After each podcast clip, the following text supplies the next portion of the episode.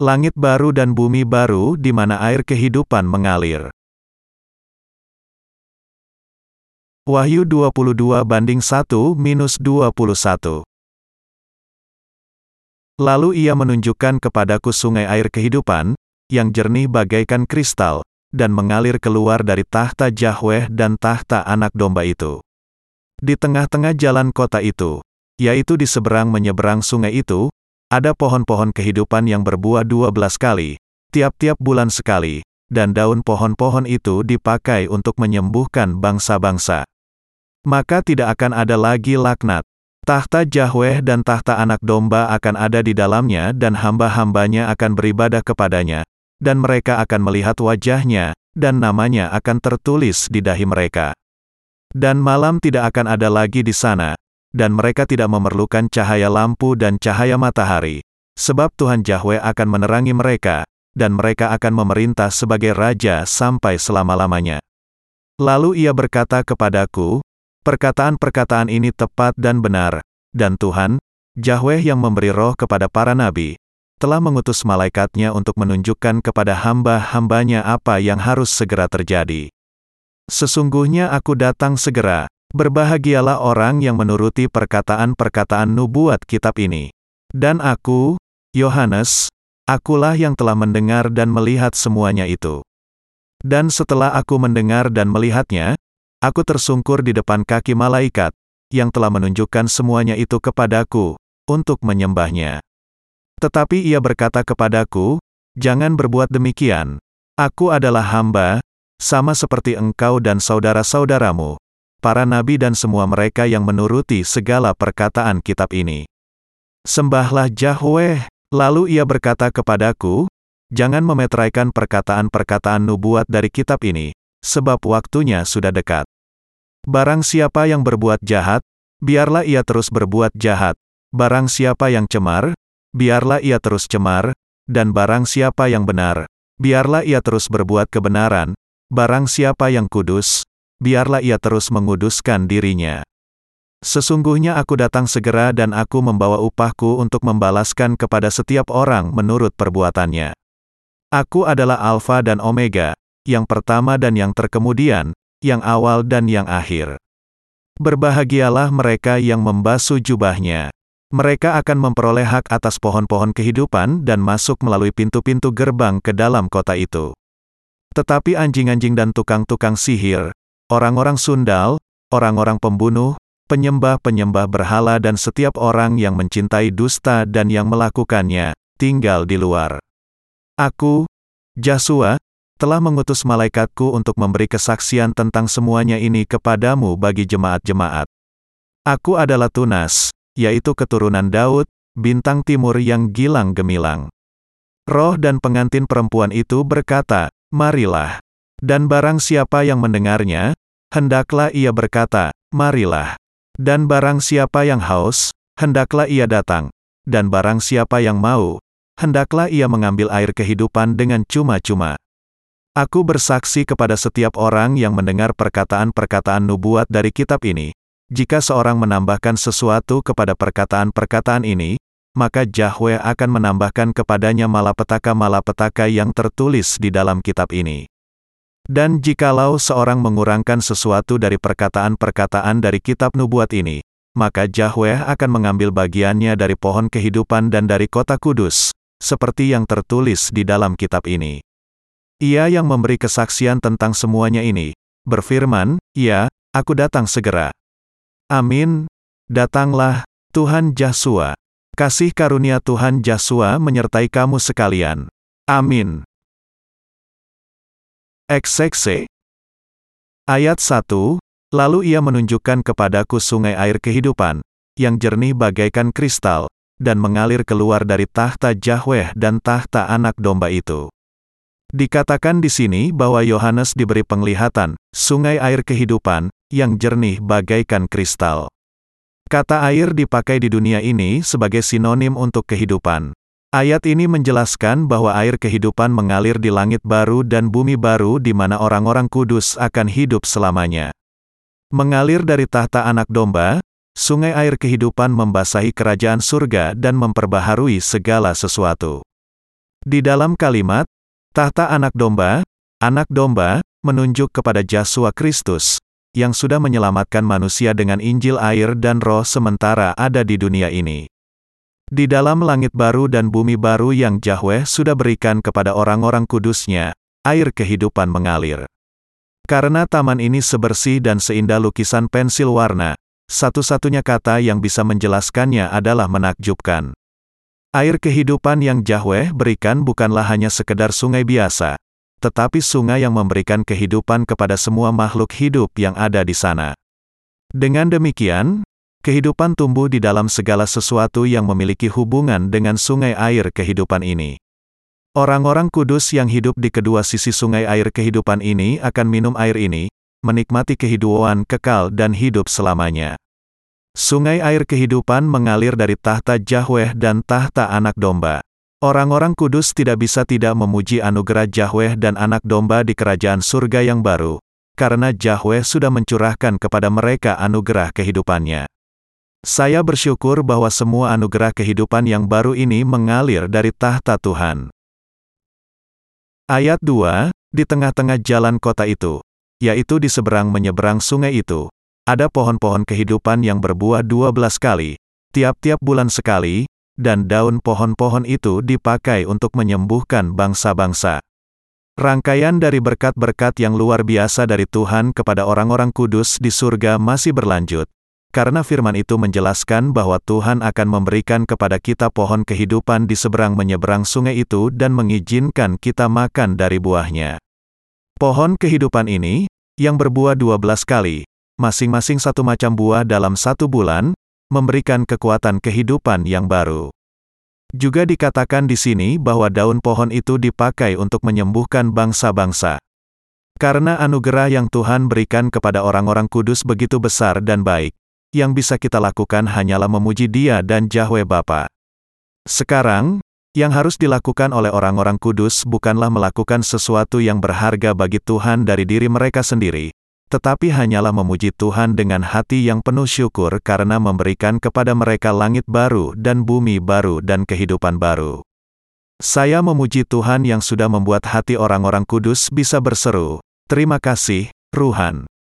Haleluya, Ayat 3, maka tidak akan ada lagi laknat. Tahta Yahweh dan tahta anak domba akan ada di dalamnya dan hamba-hambanya akan beribadah kepadanya. Kepada orang-orang kudus yang hidup di dalam kerajaan surga, Yahweh sudah memberikan berkat dihapuskannya kutuk selamanya. Bahwa tahta Yahweh dan anak domba ada di antara orang-orang kudus menunjukkan bahwa orang-orang kudus yang hidup di dalam kerajaan surga menempatkan anak domba di pusat hati mereka. Karena itu, hati orang-orang kudus selalu melimpah dengan keindahan dan kebenaran, dan hidup mereka akan penuh dengan sukacita. Fari kalimat, hamba-hambanya akan beribadah kepadanya, kita melihat bahwa orang-orang kudus yang hidup di kerajaan surga mengenakan kemuliaan melayani Tuhan dekat dengan dia. Kerajaan surga, di mana Tuhan kita berada, adalah kerajaan yang paling indah dan bagus. Dengan demikian, hamba-hambanya yang melayani dia di dekat Tuhan bisa menikmati semua kemuliaannya dari dekat. Ini menjelaskan bahwa di kerajaan surga juga, ada banyak hamba-hamba Tuhan. Kata hamba adalah kata yang melambangkan kerendahan, tetapi hamba-hamba yang bisa melayani Tuhan kita yang mulia dari dekat adalah yang paling keberkatan di dalam kerajaan surga juga, karena mereka mengenakan kemegahan yang agung tidak terkatakan. Mereka yang sudah menjadi hamba-hamba Tuhan di dalam kerajaan surga dan di dunia ini adalah orang-orang yang mengenakan semua kemuliaan surga dan menjadi orang-orang yang paling berbahagia. Ayat 4, dan mereka akan melihat wajahnya, dan namanya akan tertulis di dahi mereka. Jadi milik siapakah orang-orang kudus dan para hamba Tuhan?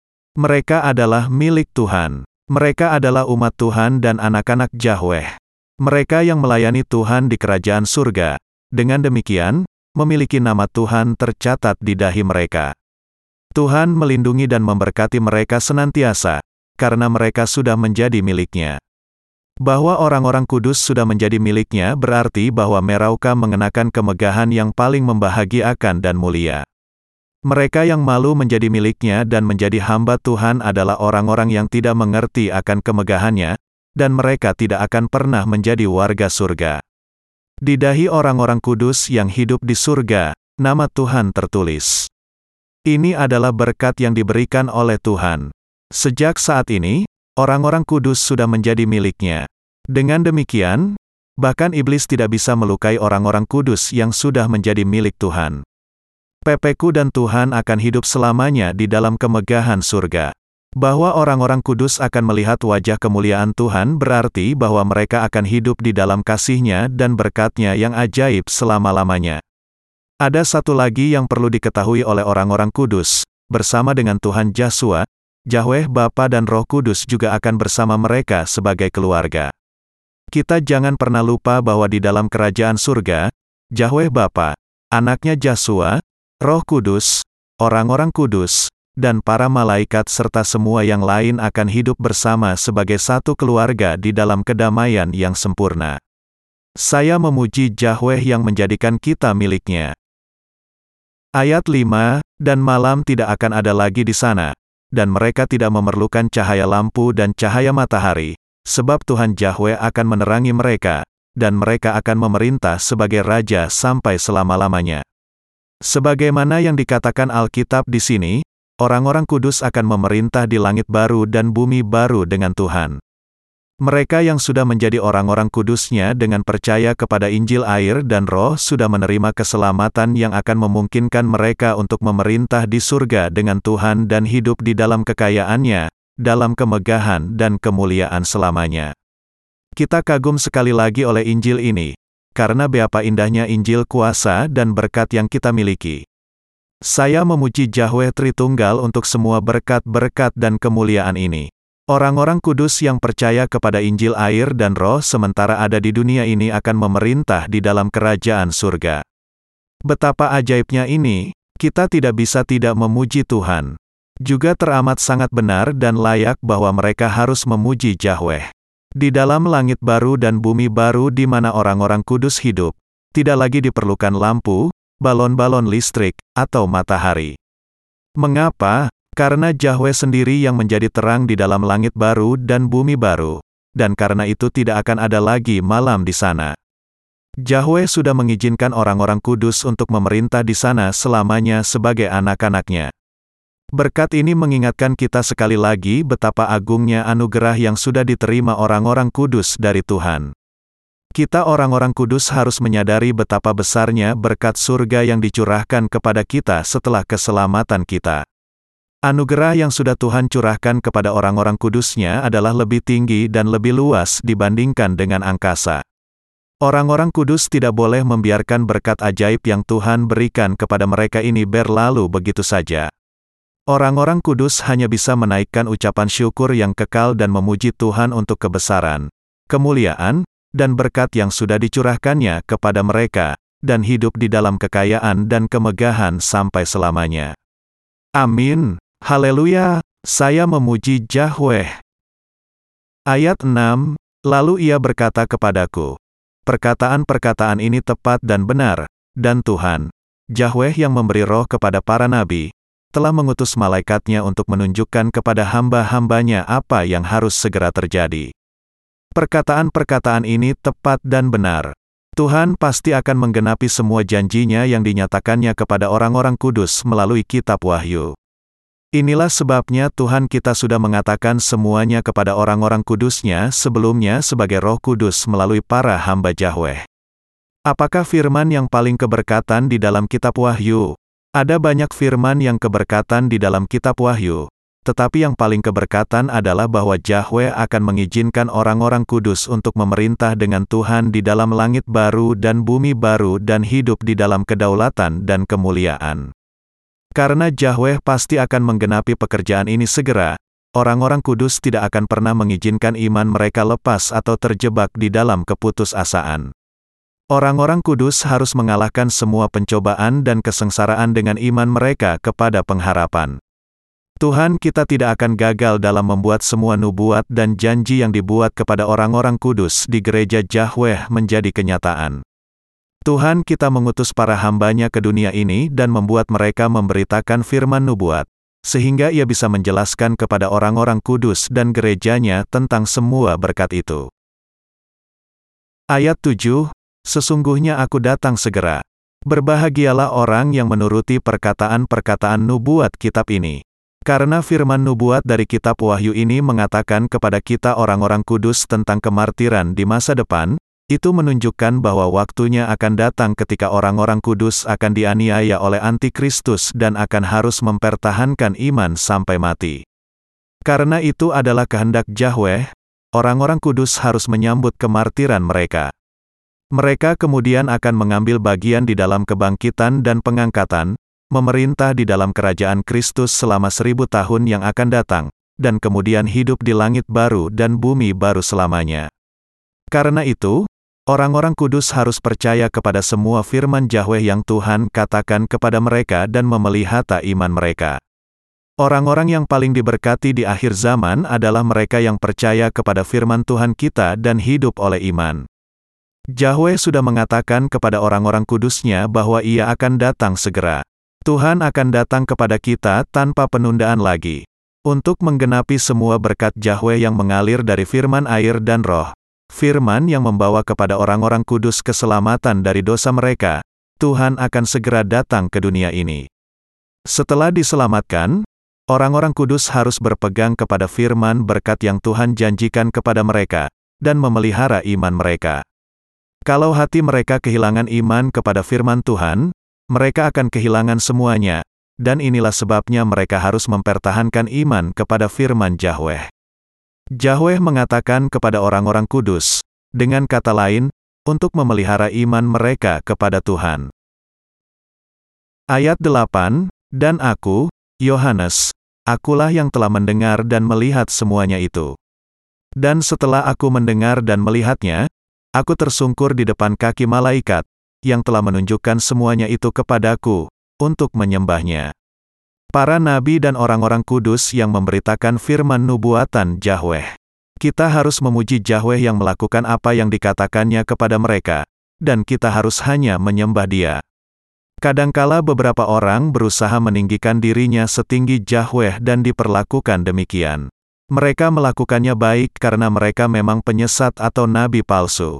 Hanya Yahweh yang layak menerima semua pujian, penyembahan, kemuliaan, dan pelayanan. Ayat 9, Tetapi ia berkata kepadaku, Jangan berbuat demikian. Aku adalah hamba, sama seperti engkau dan saudara-saudaramu, para nabi dan semua mereka yang menuruti segala perkataan kitab ini. Sembahlah Yahweh, apa yang harus kita lakukan untuk menjadi nabi Yahweh yang benar? Kita harus terlebih dahulu percaya kepada rahasia Injil air dan roh yang diberikan oleh Tuhan. Kita kemudian akan menjadi umat Yahweh, orang-orang kudus, dan saling menjadi saudara dan saudari. Hanya setelah ini Yahweh bisa menantang mereka dengan pekerjaannya. Mereka yang sudah menjadi hamba Tuhan juga harus percaya kepada firman-Nya dan memeliharanya dengan iman.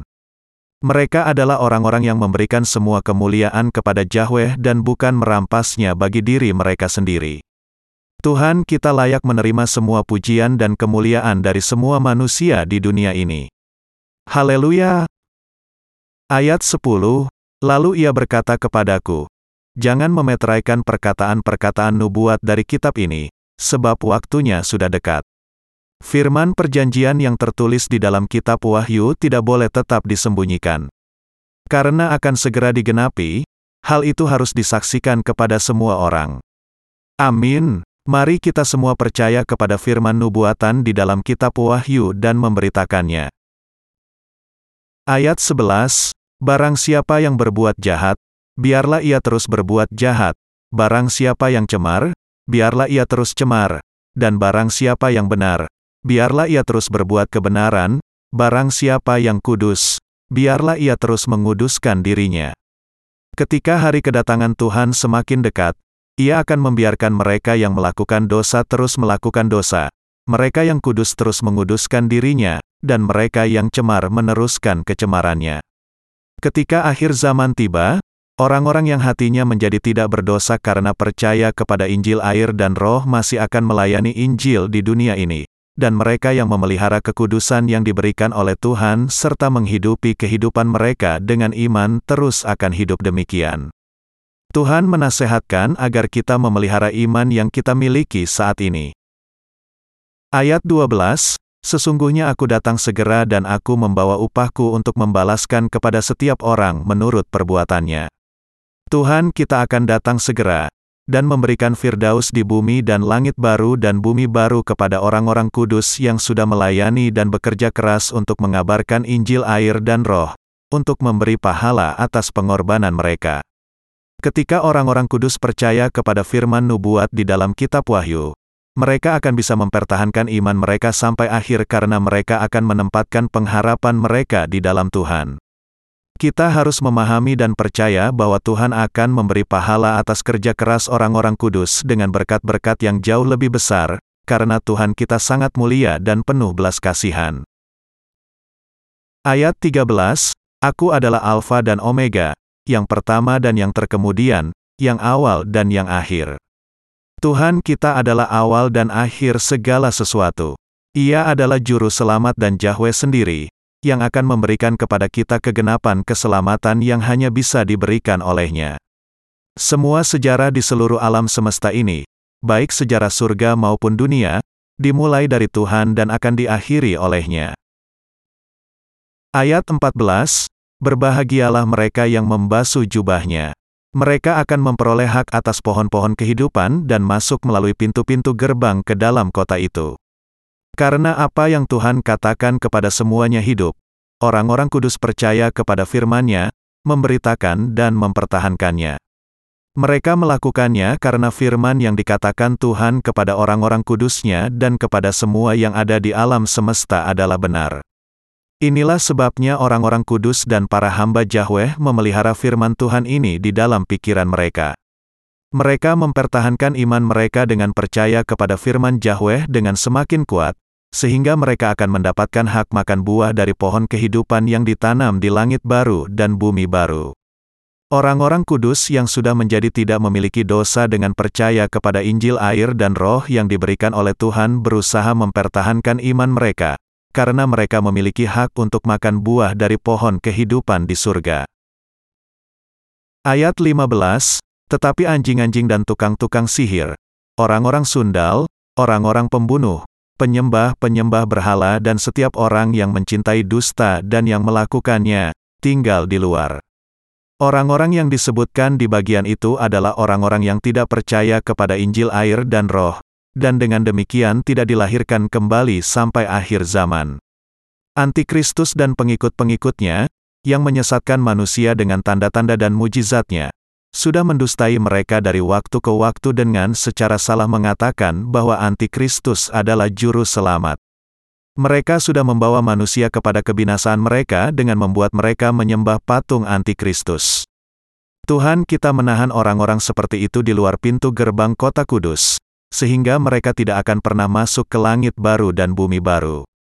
Kota Tuhan hanya terbuka bagi orang-orang kudus yang sudah mempertahankan iman mereka yang percaya kepada Injil air dan roh. Ayat 16, Aku, Jasua, telah mengutus malaikatku untuk memberi kesaksian tentang semuanya ini kepadamu bagi jemaat-jemaat. Aku adalah Tunas, yaitu keturunan Daud, bintang timur yang gilang gemilang.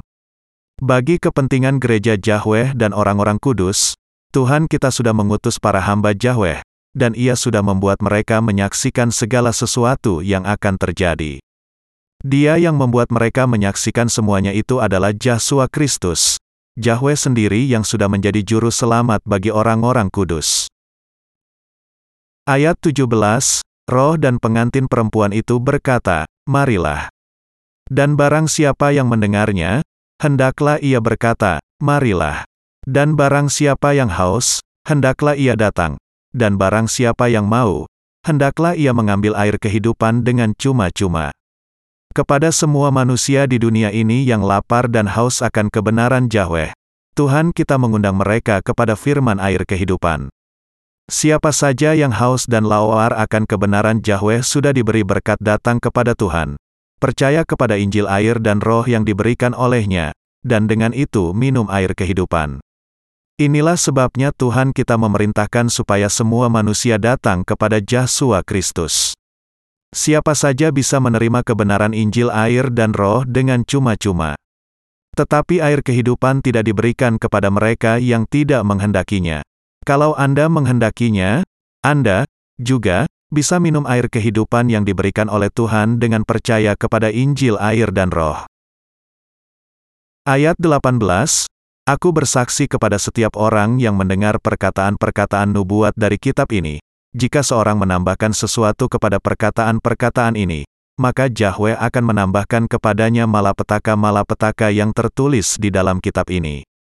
Alkitab adalah firman Yahweh. Dengan demikian, ketika kita percaya kepada firman ini, kita tidak boleh menambah atau menguranginya. Ayat ini mengatakan bahwa karena firman di dalam kitab suci adalah firman Yahweh, tidak ada orang yang percaya kepadanya dengan menambah atau mengurangi dari firman kebenaran yang tertulis, dan juga tidak bisa meninggalkan beberapa kebenaran yang tertulis. Karena itu kita harus berhati-hati. Setiap firman yang dikatakan Yahweh adalah penting. Tidak ada yang boleh ditinggalkan sebagai sesuatu yang dianggap tidak penting. Namun manusia masih terus mengabaikan Injil air dan roh yang diberikan oleh Tuhan. Inilah sebabnya mengapa mereka masih belum diselamatkan dari dosa mereka, dan mengapa mereka sedang memasuki kebinasaan mereka sendiri, bahkan meskipun mereka mengakui percaya kepada Yesus sebagai juru selamat mereka. Untuk membebaskan orang-orang berdosa dari dosa, Tuhan sudah memberikan kepada mereka air dan darahnya. 1 Yohanes 5 banding 4 minus 5, Yohanes 3 banding 3 minus 7.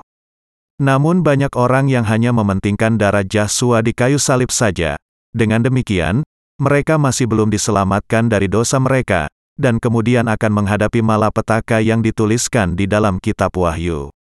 Mereka yang mengaku percaya kepada Yesus tetapi tidak memahami kebenaran bahwa Yesus membereskan segala dosa dunia dengan baptisannya dari Yohanes akan menghadapi penghukuman yang lebih mengerikan di neraka. Mengapa? Karena mereka tidak percaya kepada Injil air dan roh yang diberikan oleh Tuhan, dan karena itu mereka belum dilahirkan kembali. Siapa saja yang mengabaikan Injil air dan roh yang diberikan Tuhan akan masuk ke dalam lautan api yang membakar selamanya dan menghadapi penderitaan kekal, hari penyesalan pasti akan datang kepada orang-orang yang demikian. Ayat 19, Dan jikalau seorang mengurangkan sesuatu dari perkataan-perkataan dari kitab nubuat ini, maka Yahweh akan mengambil bagiannya dari pohon kehidupan dan dari kota kudus, seperti yang tertulis di dalam kitab ini. Apakah ada di antara kita yang iman Kristennya meninggalkan firman kebenaran, bahwa Yesus menanggung segala dosa manusia ke atas dirinya dengan menerima baptisan dari Yohanes, dan bahwa sekaligus ia membasuhkan segala dosa dengan dibaptiskan? Kalau demikian, Orang-orang seperti itu pasti akan kehilangan hak untuk masuk ke dalam kota kudus Yahweh, karena mereka tidak percaya kepada baptisan yang Tuhan kita terima dari Yohanes untuk menanggung segala dosa manusia ke atas dirinya sekaligus. Mereka akhirnya melakukan dosa mengabaikan Injil air dan roh yang diberikan oleh Tuhan. Dengan demikian, Orang Kristen harus memasukkan ke dalam hatinya kebenaran bahwa Yesus menanggung segala dosa manusia dengan baptisan yang diterimanya dari Yohanes. Kalau tidak demikian, mereka semua tidak akan diizinkan menikmati kemuliaan masuk ke dalam kota kudus yang diberikan oleh Tuhan.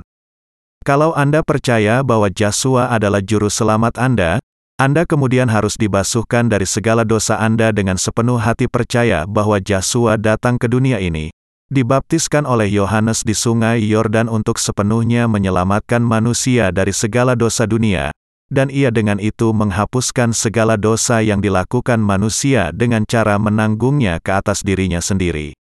Mata air yang dengannya Anda bisa dibasuhkan dari segala kejahatan Anda adalah baptisan yang diterima Tuhan kita.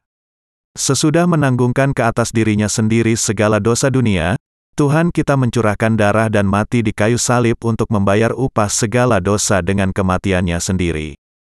Baptisan yang Yesus terima dari Yohanes adalah bukti yang ditegaskan dari keselamatan dari dosa kita. 1 Petrus pukul 3.21 mengatakan, Juga kamu sekarang diselamatkan oleh kiasannya, yaitu baptisan maksudnya bukan untuk membersihkan kenajisan jasmani, melainkan untuk memohonkan hati nurani yang baik kepada Yahweh oleh kebangkitan Yesus Kristus. Kita harus menyadari bahwa Yesus membawa segala dosa dunia ke atas kayu salib dan mencurahkan darahnya untuk membayar upah bagi dosa-dosa manusia dengan kematiannya sendiri, semuanya untuk menggantikan kita. Inilah sebabnya Yahweh sekali lagi memberikan firman peringatannya kepada semua manusia di dalam ayat 19. Kita harus percaya kepada firman Injil air dan roh sebagaimana adanya, tanpa menambah atau menguranginya. Ayat 20, ia yang memberi kesaksian tentang semuanya ini, berfirman, Ya, aku datang segera. Amin. Datanglah, Tuhan Yesus. Tuhan kita akan segera datang lagi ke dunia. Dan orang-orang kudus yang sudah menerima pengampunan dosa mereka dengan percaya kepada Tuhan adalah mengenakan kemuliaan surga, dan dengan sepenuh hati menantikan saat kedatangan Tuhan yang kedua kali. Karena mereka yang percaya kepada Injil air dan roh sudah siap untuk bertemu dengan Tuhan datang walaupun hal itu terjadi sekarang ini, mereka menantikan Tuhan untuk kembali dan mengenakan mereka dengan berkat-berkat yang dijanjikannya bagi orang-orang kudus.